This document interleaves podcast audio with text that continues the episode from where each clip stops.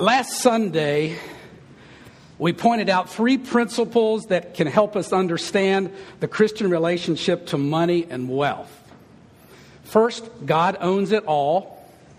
Second, uh, we don't really own what we think is ours. Second, God is a generous God. He gives us all good gifts to His children.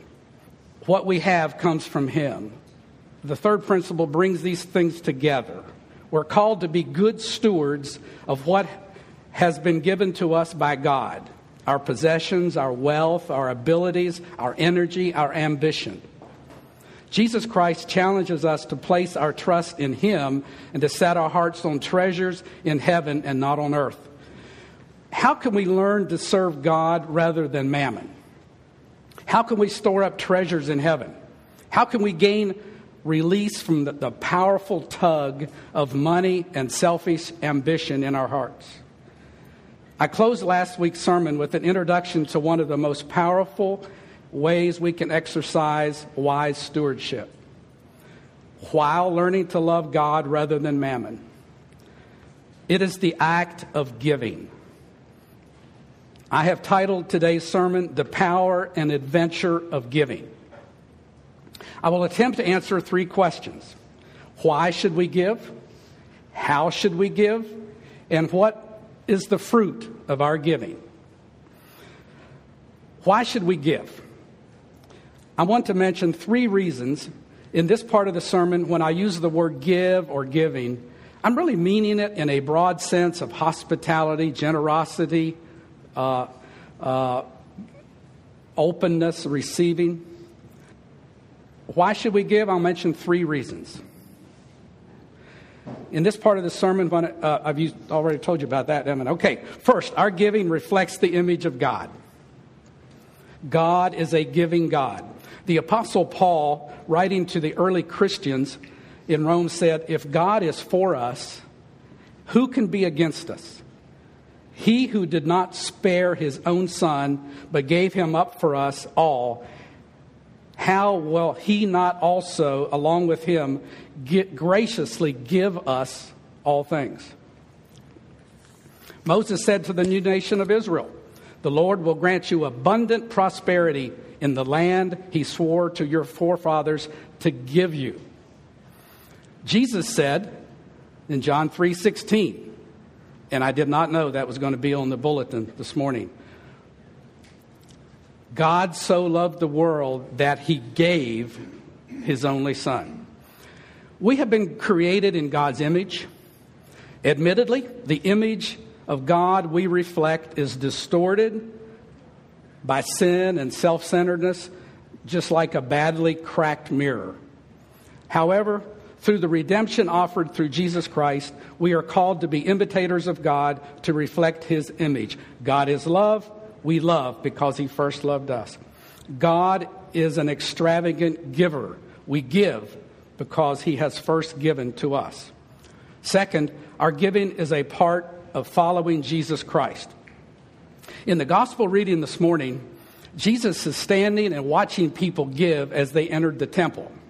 Now, there are many things that Jesus could have been doing that, that moment. I mean, he could have been preaching another sermon. He could have been finding somebody to heal. Uh, he could have been arguing with, with the Pharisees. What did he do? He found a place and he stood and he watched people giving. He deliberately took a position to do that. This is the Jesus whom we come to worship this morning.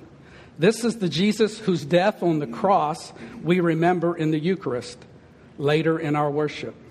This is the Jesus whom we say we follow as his disciples. This Jesus is in our midst this morning, and he's watching how we give. Our giving is important to him. Third, giving blesses our lives. You heard read this morning Whoever sows sparingly will also reap sparingly, and whoever sows generously will also reap generously. And God is able to make all grace abound to you. You will be made rich in every way so that you can be generous on every occasion. Jesus said in Luke 6 38, Give and it shall be given to you, a good measure, pressed down, shaken together, and running over, will be poured into your lap. To me, the most emotional and moving passage in the scripture is in Acts 20, where the Apostle Paul is saying goodbye to the elders of the church in Ephesus after he had been there for three years in ministry. He recounts his three year ministry. He warns and encourages them. He describes how he gave himself in ministry and did not take anything from them. And he closes by quoting Jesus It is more blessed to give than to receive. Now, I'll be honest. Over the years, this phrase has kind of left me cold. It seems kind of wimpy. You know, if I drop off a few cans of vegetables at the local soup kitchen, I'll get some warm fuzzies when I leave. It, it, it's so much better to give than receive. I feel so much better. I don't feel quite so guilty when I've got something and someone else doesn't have so much. when I say that your giving blesses your life, I'm not saying that your giving will provide some warm, fuzzy feelings. I'm not saying that you will somehow find release from some low grade sense of guilt. No, it goes deeper than that. It's more profound than that. It's solid, it's foundational. Something happens in your person in your heart. And it becomes the bedrock of your character when you give. Psalm 1 describes the character and success of a life lived on the basis of God's word, God's way, God's wisdom. Part of this wise way of giving of living is giving. You will be like a tree planted by the water, yielding much fruit, not withering, and prospering. The people of the Church of the Incarnation are giving people. You're generous and you're open and you're warm and you're hospitable. I could tell stories. We all have experienced that, I think. God is blessing me through your gifts of hospitality and warm acceptance. It's a great blessing to me to be a part of such a group of giving people. Giving makes us better people. Giving is an integral part of our well being. Giving produces shalom. Don't, don't, if you don't know what that word means, ask Aubrey. So, in summary, when we give, we reflect the image of God. When we give, we are following Jesus Christ. And when we give, we are profoundly blessed. Now, I want to take a turn more toward the how of giving.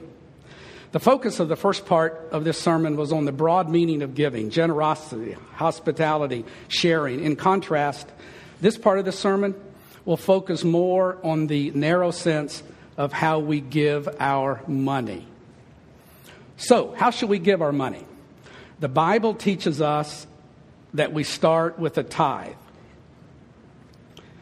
In the Old Testament, a tithe is the first 10% of your crops and your flocks. It was used to support the priesthood and the temple and as a part of the support for the poor. The tithe was 10% off the top, the first fruits. The tithe already belonged to God. He laid claim on this portion of their produce the, the prophet Malachi boldly confronted the people of his time. He accused them of robbing God when they did not give the tithe. The tithe is God's already. If they didn't give it, they were stealing what is His. I think the tithe is a good starting point for the Christian today. Now, I suppose I've heard all the objections to the tithe. Well, my first version of this sermon had about five or six, but I've got it down to two or three, okay? For example, we live under the grace of the New Testament. the tithe is legalistic. Certainly, you could look at the tithe as legalistic. You could say to yourself, the preacher says I should tithe. I'll do it, but I don't really like it. It messes up my budget. But, okay, here it is, God. I hope you're now happy. When our kids were little, they were fighting over something they both wanted. Now, our daughter is two years older than our son, and she knew her Bible, having grown up with very wonderful, godly parents. so she says to her brother, Jesus says gives, so give me. to this objection, I say, nice try, but it doesn't fly. Jesus affirmed the tithe in Matthew 23 Woe to you, teachers of the law and Pharisees, you hypocrites! You give a tenth even of the spices you have, but you have neglected the more important matters of law, justice, mercy, and faithfulness. You should have practiced the latter without neglecting the former. I think the legalistic objection to the tithe is confusing the why and the how. The concept of the tithe helps us with the how, not the why. It gives us a wonderful sense of the starting point in our giving, the starting point in God's economy. The Christian's motivation to give is not based on legalism. I've heard some people say, I give a lot of time at my church and other service. I don't need to give so much money. I say, give me a break. Uh, let me tell you something. Look across this congregation this morning. The people who step up and volunteer and give a lot of time and service, they're the same people who give the most money. I know because I'm the treasurer of the church. Finally, I cannot afford to tithe. I'm barely making ends meet as it is. There's just not enough money to go around. I have to pay my bills, you know. God is, understands my situation. He knows I need to take care of my family first. He, I say this is not an objection, it's an excuse. If you wait for the right time and circumstances, that time will never come to begin to tithe. After the sermon last Sunday, someone in our church shared a story with me. He had come to faith in the middle part of his life. He began to hear about this concept of the tithe and eventually was convicted that he should do so. He swallowed hard and he wrote out a check to his church for 10% of his paycheck. It was a very scary thing to do because he wasn't making ends meet as it was. What happened? Somehow, at the end of that first month, he told me, he had money left over. to this day, he doesn't know quite how this happened. From that point on, he has never failed to tithe and more, and God has blessed his life abundantly. I have heard this story, if not just one time, I have heard it a hundred times. I'm telling you to the bottom of my heart, I believe that God will help you with the other 90% if you give him his tithe. The prophet Malachi says, Test me in this. The only place in the Bible God says, Test me. See if I don't throw open the floodgates of heaven and pour out so much blessing that you will not have enough room for it. Esther and I, this is my wife, Esther and I made the commitment to tithe on the first day of our marriage. We have been through good times and bad times. But we have given the tithe and God has blessed us. Let me say something else. To make that commitment up front is very freeing. You don't have to spend emotional energy thinking about whether you're going to give this month or not. In your mind, it isn't yours and it's already going out the door. In, Mal- in Malachi, God also says to those who test him with the tithe, I will prevent pests from devouring your crops, and the vines in your field will not drop their fruit. The implication is if you withhold your tithe, God has his ways. of taking it from you. I don't have any way of proving this, but I strongly suspect this happens in our lives more often than we suspect. Illness, setbacks, lost opportunities, unhappiness, so called bad luck, you name it. According to statistics, the average church member in the United States gives about 3% of their income. Based on this, I've heard fairly often this following plan.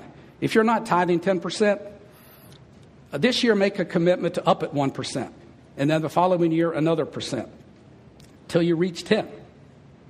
I guess this is better than nothing. It's okay as far as it goes, but my response is, why are you doing this to yourself? Now, think about when you get into a pool and it's a little cold, too cold for comfort. You step in up to your knees, and then you step a little further in up to here somewhere, and then up to your waist. And every time you do that, it's frigid and you're miserable, even though the lower part of your body feels okay. So, what's the best way to get into the pool? Kids, what's the best way to get into that cold pool? Jump in. After a few seconds, you'll feel just fine. I challenge you don't take half measures. Don't say, I will give a half tithe this year. What? You want God to give you a half blessing? If you're not tithing at least 10%, I challenge you to take the plunge, go all in. Test God and see if He won't bless you as He has, has blessed so many countless believers over the years who've taken God at His word. now, what fruit do we reap when we tithe? When we sow abundantly, what fruit do we reap abundantly in our lives?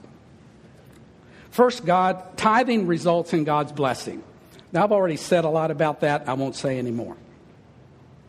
Second, tithing helps us put God first in our lives. I know of no better place to start really doing this than to begin to tithe. You are saying to God, All my money and possessions are yours, and this first 10% given to you says that I acknowledge that you have first place in my life. Then God can help you be a good steward of the other 90%. Tithing can help you fight against the pull of our materialistic culture. It can help you live by God's priorities and values. Third, tithing helps us learn to trust God. Some of you are struggling to make ends meet. You're facing bills that you're not sure how it will get paid. You are fearful of losing your job or you have just lost a job. You say, How can I tithe? I can't even make ends meet now. God doesn't say, Give me a tenth only if you have a lot of grain and your flocks are large. He says, Give me a tenth of what you have. Trust me for the rest. He says in Malachi, Give me the tithe and I'll help you pay the bills. Jesus says, Don't be anxious about the, the bills you have for clothes and food. Seek me first, and I'll supply your needs. How do you start to trust Him? Begin by giving Him His tenth. Have you heard the story about the pump and a well in the desert? There's a jug of water next to the pump. A traveler desperate for water comes by and he reads a sign. And here's what it says Pour this water down the pump to prime the pump so you can pump all the water you need and be sure at the end to fill this jug up for the next person. So, what do you do? Here's a jug of water immediately available to preserve your life. If you pour it in the pump and no water comes up, you're dead. Do you drink the jug of water or do you pour out all the water you have in the hope that more will be available? That's the question you face with your money and, our, and your tithe. Can you trust God enough to give Him the only jug you have to receive what He has promised? There's another kind of person listening this morning. Your financial needs are pretty much met you have a good job and a pension fund. You have money in the bank. You have investments. Your challenge as a disciple of Christ is how can I learn to trust God in plenty when I'm comfortable. I challenge you to give a tithe, a double tithe, a triple tithe, more. By doing so, you're saying to God, I ultimately trust in you and not in my money. my security is in God and not treasures where moth and rust can corrupt. That day may come much sooner than any of us expect. In that day, you need to have learned how to trust in God and not in your riches. Everything I have said thus far about giving and the tithe has to do with our relationship to God. We imitate God and follow Christ when we give. God will bless us if we give our tithes and offerings. Putting God first is part of the tithe. Learning to trust God comes from the tithe. I could stop here, but I'm not. These are the most important reasons for giving and tithing. But I want to change the focus and mention one last fruit of our tithe. our giving can change the world. Do you believe that? I do. I think that the Church of the Incarnation can change the world. We can introduce people to Jesus and the gospel. We can care for each other. We can feed the poor. We can do our part to reduce the impact of social ills in our society. We can support missions around the world. We can help start a new church plant. I pray we catch a huge vision of what God can do through the giving of our tithes and offerings to Him. Now, I, I want to close with a story. Over, over 25 years ago, Esther and I joined five other couples to start a church much like this one. The more I think about it, it was more like 30 years ago. we moved ahead quickly, and we had a church building within three years. It's kind of like what we're doing here. We struggled financially for several years. At one time, we did not have enough money to pay the bills. I remember a Sunday night elders meeting where we discussed how we were going to pay the electric bill. We were late, and Georgia Power was about to turn off our lights. In that meeting, we discovered something else. We had not paid a monthly commitment we had made to support a foreign missionary. it was about April. And we hadn't sent any monthly support for the entire year. One of the elders spoke up and said, This is not right. We have a commitment to a missionary who is alone in another country and has no way to, for support and to make up this shortfall in her income. We have sinned against this sister, and it's not right what we're doing. We interrupted our discussion and we dropped to our knees and we confessed.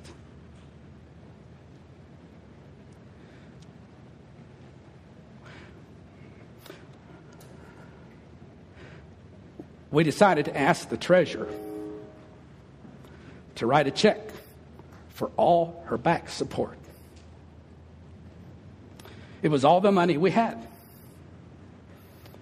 The, the treasurer wasn't all that happy to do it since he knew the, the power company's threat was real.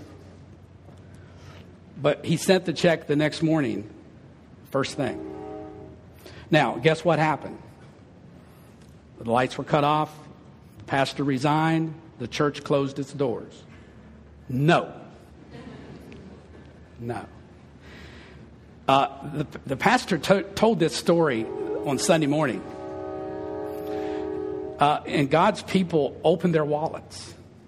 The electric bill was paid, the pastor was paid. God continues to bless this church to this day in fantastic ways. God honored this church's commitment to give first. The church went on to hire a fantastic youth minister and a gifted associate pastor. We have wonderful friends in that church who've come to know Christ uh, in relationship with Him uh, the missionary continues to receive support. The church, this church started a faith promise missionary budget Didn't put it in the general budget, but said, as God provides in faith promise, we will give to missions. Started off, I remember, $5,000 was given. 25 years later, this church gives 120,000 in support of over 20 missionaries. When Esther and I attended a February missions conference a few years ago there, we learned that four of these missionaries were children of the church whom God had called into ministry. what an exciting thing to see. Why have all these wonderful things happened in this church? I think it goes back to that tough and faithful decision on that Sunday night 25 years ago. I was there and I still get emotional. We gave all we had to that missionary and trusted God for the rest. now, I've not mentioned that we give because of the needs that we see around us. That's important. But more fundamental is that we give as a result of what is going on in our hearts. We don't give money to the church because the church needs money. Uh, by the way, it does. We give because of what is going on inside us. We give because of who we are and what kind of person we want to become. We give because we seek to follow Christ and we want to become more truly human in God's image. Then and only then can we look around us to observe the needs that should be met. Many of us need to wrestle with God this week about our attitude toward Him and our money.